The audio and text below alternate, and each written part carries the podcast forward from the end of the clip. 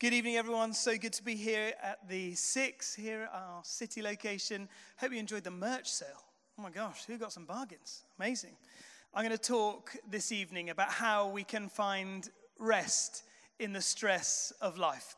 I don't know how you're feeling, whether um, you're in a place in your life where you sort of feel like you've just had a holiday and you're really relaxed and things are really, really great, or perhaps you're facing an essay deadline maybe you've just had a promotion at work, you've just moved somewhere new, and actually you're feeling like life is really busy right now and things are getting a little bit more stressful.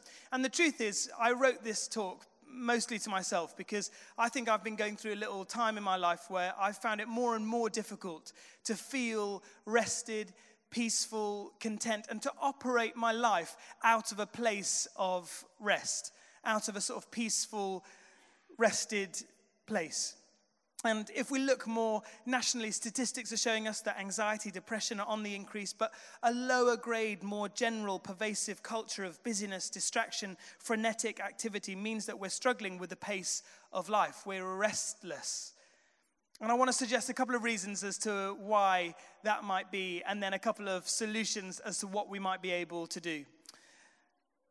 Firstly, looking at why that might be in your life, why you sort of might not feel like you're operating out of a place of rest. Our desires motivate our actions. Uh, to try and explain what I mean, uh, in the morning when I go to work, I desire to have coffee. And so I walk an extra sort of half an hour to go via Starbucks to make sure I get my coffee. And my desire for coffee dictates my actions. And this happens from a really young age. Your desires motivate your actions. I've got a three year old daughter called Florrie, and she likes to have her Cheerios in a purple bowl. And the other day, she got her Cheerios in a green bowl. So she lay on the floor screaming, as you would. Much like I behave when I don't have my coffee. But um, her desire for Cheerios in a purple bowl led her actions to be screaming on the floor like a banshee. But the problem is that our desires grow and grow. And desire is a good thing until it's outside of our control, until suddenly our desires are controlling us rather than we controlling our desire. And it constantly increases. It's not possible to satisfy desire in our life. It goes on and on. If you've ever upgraded your phone, you'll know that within moments of getting that phone out of the shop, you want to upgrade again. It's like immediately someone shows you that they've got something better. We moved house over the summer into this house that we absolutely love, and it's sort of got a better kitchen than we had before, and it's sort of a better location, really, really good. And we moved in, we're like, oh, great. We've got the house that we really, really love as soon as I sort of walked out the door, I was on Rightmove on my phone looking for other houses, looking for other kitchens, on Pinterest to my wife, sending her cushions that we should get. Decided we need to recarpet, we need to do the garden. Because our desire for stuff, our desire to get better, our desire to succeed doesn't go away. In fact, it just grows. Our desire is infinite. And the problem is that we can't satisfy that desire. We are finite, and desire is infinite, and so it leads to our breakdown. We struggle to find peace, contentment, and rest because of our desire, but also, I don't know if you, this maybe is more what I find in my life is it's desire, but also it's distraction. The world is changing and becoming more complicated than ever before. I don't know if you've seen this advert, it's a bit random, but um, there's this advert from confused.com which um, illustrates this a tiny bit. 2019, the year of confusion. Votes about votes about votes. Recycling. We're all in. But which bin? Are we followers? Hi guys. Hi guys. Or customers? The circus is in town. Are we being listened to? No. No. No. Knock, knock. Who's there? Another delivery? 2019. Has the world gone gaga goo goo? But we can get past the confusion.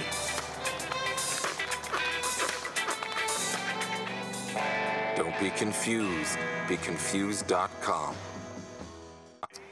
Just to say, I'm not sponsored by Confused.com. It just happened to be a good illustration. The world has become more complicated, it's going at a faster pace.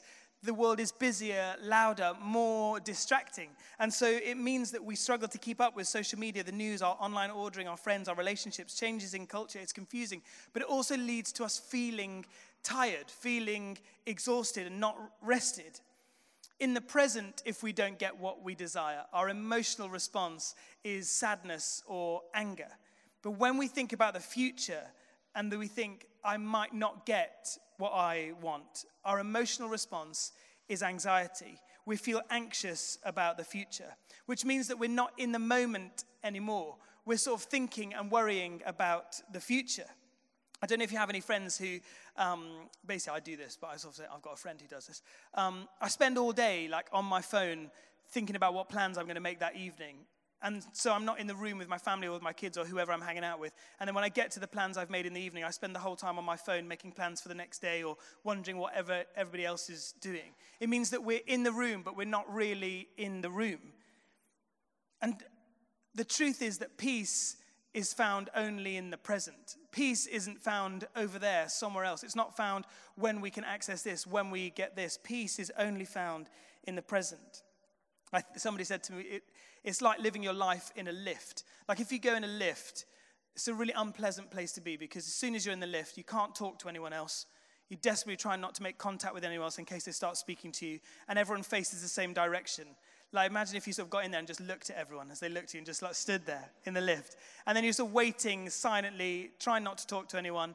And if you've got children like I have, you're desperately trying to make them be quiet in the lift so they don't talk to anyone. Cause, And then if they catch someone's eye and they start talking, or if they make a terrible smell in the lift and you're just like there waiting desperately for floor number eight to arrive. Is your life like living in a lift? You're sort of waiting to get to this destination, but there's no joy while you're waiting because you expect that everything will sort itself out when you get there. I don't want my life to be like that. It makes us distracted, dissatisfied, restless. Our desire is infinite and we are finite, but God is infinite. And the solution becomes that it only works when we put all of our desire onto God, that we will leave satisfied. Because God is able to cope and able to satisfy our greatest desire, because He as well is infinite. St. Augustine says, You have made us for yourself, O Lord, and our hearts are restless until they rest in you. Jesus said, Come to me, all who are weary and burdened, and I will give you rest. Take my yoke upon you and learn from me. For I am gentle and humble in heart, and you will find rest for your souls. For my yoke is easy and my burden is light there are three things that I want to pick out from this um, uh, Bible verse, these words that Jesus spoke that can help us find rest in the everyday, that can help us find a rhythm to our life that means we can operate out of peace and out of a rested place. Three things. Firstly, come to me. Come to me. Last Thursday, I received an invite in the post to go to Lambeth Palace, which is a palace in London where the Archbishop of Canterbury lives, and it was sort of built uh, hundreds of years ago. It's like this ancient palace on the river. And um, then to have dinner at the House of Lords, which is sort of pretty cool. Um, I'd never been there before. I'd never been for dinner at the House of Lords. I don't know if that's where you go quite often on Monday night, but I was completely surprised to have received this invite. And um, I got a bit flappy about it. And I sort of said to my wife, Liz, I was like, oh, I don't really want to go to this thing. I don't really know what it is. I don't know who's invited me. I don't know sort of why I've been invited. And I got really anxious because I was thinking, I think I've been invited by mistake. I think that when I get there, they'll sort of realize, oh, it was the other Alex Wood that we sort of meant to invite. And I sort of started thinking that everybody, I actually got sent the guest list of other people who'd been invited. And when I read it, I was like, oh, I definitely don't feel like I should have been invited. I sort of felt like I can't be worthy to sort of be at that gathering. I don't know wh- why they've invited me. And so I sort of like, poor Liz, my wife, had also been invited, but she had to stay home and look after our kids. Um, and so I was really whingy about it. And she's like, oh, I'm so sorry that you've been invited to the Lambeth Palace and then to the House of Lords for dinner and then to stay at the Park Plaza Hotel in Westminster. You poor thing. Um, so anyway, I went up to London really moody about it, sort of sulky, like walking along um, the Thames. And as I was walking to Lambeth Palace, as you do, I, I looked over the river and there was the House of Commons, it was Westminster. And I took a moment, I thought, hang on, I've got a piece of paper in my bag with the seal of the House of Lords and the logo of Lambeth Palace that has been sent to my house with my name on, specifically inviting me. Like, why am I being so such an idiot? And so I rang Liz and I was like, oh, really sorry. I'm actually quite excited about going. And she's like, yeah, first world problems. Like, you, you enjoy that while I take the kids to nursery. Um, anyway, I sort of turned up with this invite with my name on, and I showed the guy at the gate, and he said, Yeah, yeah, we've got you on the list. We'll take you over to this room. And had the most amazing time, actually. It was, uh, it was, well, it was not what I expected, but it was like a really amazing time. But I was just worried that I shouldn't really have been invited. And I don't know if you've ever invited anybody to church. Sometimes I invite people to come to church, and this is the reaction I get. I say, Oh, um, hey, you should come to like one of our services, it'd be great. And then one guy said to me once, Oh, if I came to your church, the church would burn down. I was like, What? Um, or somebody else said to me once, Oh, if I come to your church, I'd melt as I walk through the doors. I was like, You think you'll melt? He's like, Yeah. But, but what he's trying to articulate is if you knew what I was like, and if you knew the things that I'd done, you would know that I wouldn't be welcome in your church. You would know that God would say, Oh, hang on, don't come in here because you're going to sort of mess up this church. You're going to sort of bring all your rubbish and your baggage, and you're not really worthy of being here. And that's what people think. But Jesus says, Come to me. Come to me, all who are weary there is an invitation with your name on that hasn't been sent to you by mistake. It's been sent to you knowing full well all the ways that you've messed up, knowing full well that you're not worthy, that you're not bringing anything to the party, knowing that your thought life is a mess, knowing deep down exactly what you're like and exactly what you think. And still, your name is written on that piece of paper, and Jesus says, Come to me. Because your job is to respond, and Jesus' job is to repair. You respond, and Jesus restores. He says, Come to me, all who are weary. The invitation is for everyone, simply to come. The emphasis is on Jesus. Jesus does the work. You know, it's the opposite. You could go to Waterstones and you could find a book on how to find rest in your life, and there would be 25 things that you need to do in order to find rest. That's self help. Jesus says, Come to me, and I will give you rest for your soul. You don't need to do anything. All you need to do is to come. How do we find rest for our souls? How do we find peace? Firstly, we come to Jesus. Nothing else is required. We come to Jesus, and his job is to repair and to restore us. The second thing that Jesus says is, Take my yoke. Come to me, take my yoke. Take my yoke upon you. My yoke is easy, and my burden is light. And obviously, everybody in the room will know that a yoke is a wooden implement that is put over two oxen to help them plow a field together. Yeah, yeah, yeah this, this is what it is. I don't know what yoke you're using in your line of work these days, sort of going for a wooden thing. No, it's really weird because basically in 21st century Portsmouth, we don't really use yokes that much. I don't really use yokes at all in my job. Um, but they would have known that a yoke um, is this sort of implement, is this sort of tool that you put over two animals because what it does is it makes it easier to pull the load. Another oxen comes alongside and said, Hey, if, well, he doesn't say hey because it's an ox, but metaphorically, the ox comes and says, Hey, let me help you out. Put it on me. I'll come alongside you. We'll pull this together. And it makes it easier. In one sense, Jesus was saying that, saying, Hey, why don't I come alongside you and let's do this life together. But more than that, Jesus would have used this word yoke, and they would have known in the first century Jews would have known that he was referring to the yoke of the Torah. The Torah is the um, Old Testament that Jewish people had back then, and yoke sort of means like doctrine, like the rules, the rhythm, the life, the promise, the covenant of the Old Testament. So Jesus is um, talking about the rules, the obligations of the Old Testament. And the Old Testament says that if you keep these rules, then you'll be okay with God. Then that will satisfy all the things that you get wrong. You just have to obey all of these rules.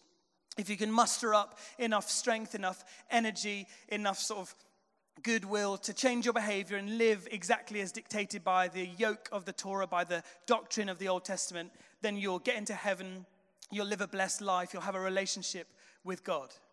But when Jesus said, Take my yoke, because my yoke is easy and my burden is light, he's saying that doesn't work. That old way doesn't work. St. Paul in the New Testament says, For when I tried to keep the law, the law condemned me. So I died to the law. I stopped trying to meet all its requirements so that I might live for God. Because we know that the harder you try, the harder it gets. Jesus is saying that his yoke is the one that will lead to rest and peace for our souls. What is Jesus' yoke? What's his rhythm? What's his way of doing life? Jesus offers us life in the Spirit.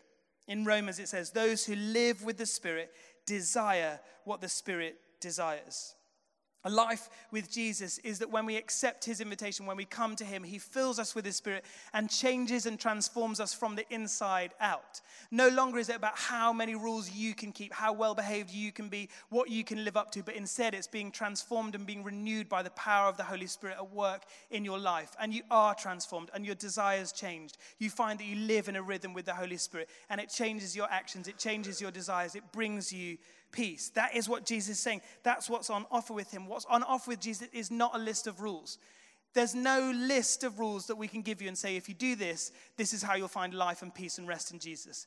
Because he says, just be filled with my spirit. Just come to me and be filled with the Holy Spirit, and your life will be transformed. If you put it like this, I think like trying to obey a load of rules to make yourself a better person is a bit like being on a diet and then just desperately wanting chocolate and a Chinese takeaway the whole time. It doesn't work. It leads you to a life of disappointment and you're upset with yourself all the time because you're constantly falling short of this bar that you've set for yourself that actually doesn't lead to life. You enter the cycle of shame and condemnation because despite our best efforts, we can't live up to being the people that we'd like to be and doing the stuff that we wish we could do. And so Jesus offers us a better way of life. Um, this morning I talked about Kanye West, and they looked at me with the blankest faces. So please be with me when I say most people who come to church are excited this week because Kanye's released an album talking about Jesus. Is it? Yeah. Okay, some people with me. Kanye, everybody's excited. Everyone's got it on their Instagram. Everyone's like saying, I've always listened to Kanye. Yeah, yeah. Um, I don't know what you've heard about Kanye, but I read in this really amazing interview he did for NME, and he said, With God, I've been able to beat things that had full control of me. He talks about his addictions, he talks about his past, he talks about his times when he had serious mental health problems. And he said, It's a relationship with Jesus that has made it possible for me to change my life and to change my behavior. You can't do it on your own, it's not possible. So, to find rest in the stress of life, come to Jesus, take his yoke. And thirdly and finally, Jesus says, Learn from me. Learn from me. Salvation and justification happen in a single moment. That's to say, that becoming a Christian and being forgiven and knowing that you have this place in heaven and knowing you have a relationship with Jesus happens like that. You can pray a prayer, it takes less than a minute, and you know in that moment that you found salvation and you found justification. But the process of sanctification, of becoming like Jesus, takes time because you have to learn what Jesus' life was like. You have to learn the rhythm that he learned. I don't know what the rhythm of your life is like. Is it a busy rhythm? Do you find that you're running from one thing to the next? Are you stressed out? Are you burned out? Is that the rhythm of what your life is like? Speaking really truthfully, I am quite a busy person and I quite like being busy. I like rushing around. I even bought trainers that means I could job about faster because I like nipping about, getting loads of stuff done. I'm always on time. I sort of am infuriated if anybody is late for me. And genuinely, I think that's a really good thing because it means I get loads of stuff done. I keep my appointments. I'm highly efficient. This is really good. Guys, get on board with how great I am. Okay, fine. Um, the problem is when that sort of like um, behavior seeps into like my family life, and like my daughter will come up and she's like, Daddy, I've done your drawing. And I go, Get an appointment, get away, like that. And she's like, Oh, sorry, Dad. Um, or like Liz gets in, that my wife will get in the neck because I sort of forget to slow down and I forget to look people in the eye and I forget to sort of be distracted by important things that people want to talk to me about because I'm so busy and so on a mission. If we look at Jesus' life, if you look at all four Gospels, the stories of Jesus' life, it's really difficult to find an example of a time when he was in a hurry, when he was busy, when he was distracted. In fact, all the amazing miracles that Jesus did were distractions, they were interruptions. And what I would have thought was an interruption, Jesus saw as an invitation an invitation to transform somebody's life to do exactly what he was made to do. I want a new rhythm to my life. I wonder if we've found that the rhythm in our life is that we're distracted, anxious about the future, but we love a more restful pace. We love a life that's operated out of peace and rest. I did an exercise in my um, sort of like uh, the rhythm of my life recently. Partly, it sounds really shallow, but I basically um, had noticed that, well, I quit the gym in June because my gym, I've moved house and then my gym was really far away and also really expensive. So I sort of thought, oh, I'm going to quit the gym and get a new gym. And I was quite disciplined about going to the gym. I carved out, because I often work in the evening, I get into work early, and then around three o'clock, I'd take an hour and a half, I'd go to the gym, and I'd come back to work in, at seven in the evening, or something like that. And I found that I always had that time carved out. And then I thought, well, I'll sw- switch gyms, and then I'll just carve the same amount of time out in, um, in my calendar, and I'll still keep going to the gym. But I sort of took a few weeks off, and suddenly I found that every single moment in my day had filled up with stuff. And so the other day I was like, oh, I want to go to the gym, but now I've got no time. But I've not started doing anything more. And then um, somebody showed me this exercise, um, which I maybe will try and do on here. Caitlin, will you hold this so I don't spill everything? So, okay, in this exercise, you just hold this still. Come around the other side. Thanks, Caitlin. You like Debbie McGee? Um, oh, really old reference. She, she just said, I don't know who that is. No, I can't explain it. Um, so, this jug represents your life and my life. And this rice is like the stuff. Um, well, what, what, I'm going to say is, I'm going to put the, this is life that's going into your life. And these delicious cans of traveling sweets, which I got from the garage over the road, represent important things in your life that make you feel like you and give you the sort of strength and energy and sort of the stuff that's good. So, um, your faith, time with Jesus in prayer, reading the Bible, um, time cultivating that relationship with Jesus, your close friendships, family relationships, life, and all that kind of stuff. Um, for me, exercise, and then um, my vocation, what I feel God has, my purpose, what God has called me to do. But what happens is the top of the jug is like when life is full, and suddenly there's no time for exercise and no time for my job, apparently. But um, uh, so, so it doesn't really work. So these important blocks, if instead of that, bear with, if instead you look and you think, okay, what's important in my life? What are the things that I need to prioritize? And for me, actually, my faith, I need, I sort of find that if I go to bed at quarter to ten every evening, I spend half an hour reading my Bible, writing in my journal, and it finishes my day. It helps me to sort of feel close to Jesus. And so I put that in, I sort of carve that time out. The other thing is, um, I, I, another thing I haven't done, Liz and I always, every Thursday night, had a date night. We always just carved out um, one evening a week to spend just the two of us. Um, so I should put that in, really. Um, that's fallen out of my life. Um, exercise, like just putting in a big block of exercise, that would be really helpful. So every day at um, 3 o'clock or oh, whenever. That's not going to work if it goes like that, Caitlin. Um, and then um, vocation, your life, your job, whatever you do. And then, I hope this works now that they've gone funny, but life sort of fits in around the edge. Oh, it's not going. Oh, hang on. Hey. Really good. You can leave, Debbie McGee. Um, I wonder if um, you might want to take a look at your life and think, am I living a rhythm to my life that means I'm ever going to feel rested, close to Jesus, in a good place with my family, my friends, and my relationships? Is the rhythm in your life right? How do we find rest in the stress of life? Come to Jesus, take his yoke, learn his rhythm. And we're going to pray for one another in a sec. But I just want to finish. You know, in Genesis, the first moment God talks about creating humans, he created humans on the sixth day. And the very next day was the first rest day. It was the first Sabbath, it was the first day off, it was day number seven where God rested and he rested with man. It's not a mistake that we were made to be rested, made to enjoy time with Jesus, made to enjoy creation, made to operate out of a place of peace and rest. And I think that we have an opportunity to reclaim that in our lives, in our nation as well. And we're going to pray for each other now. Would you like to stand? We're going to pray.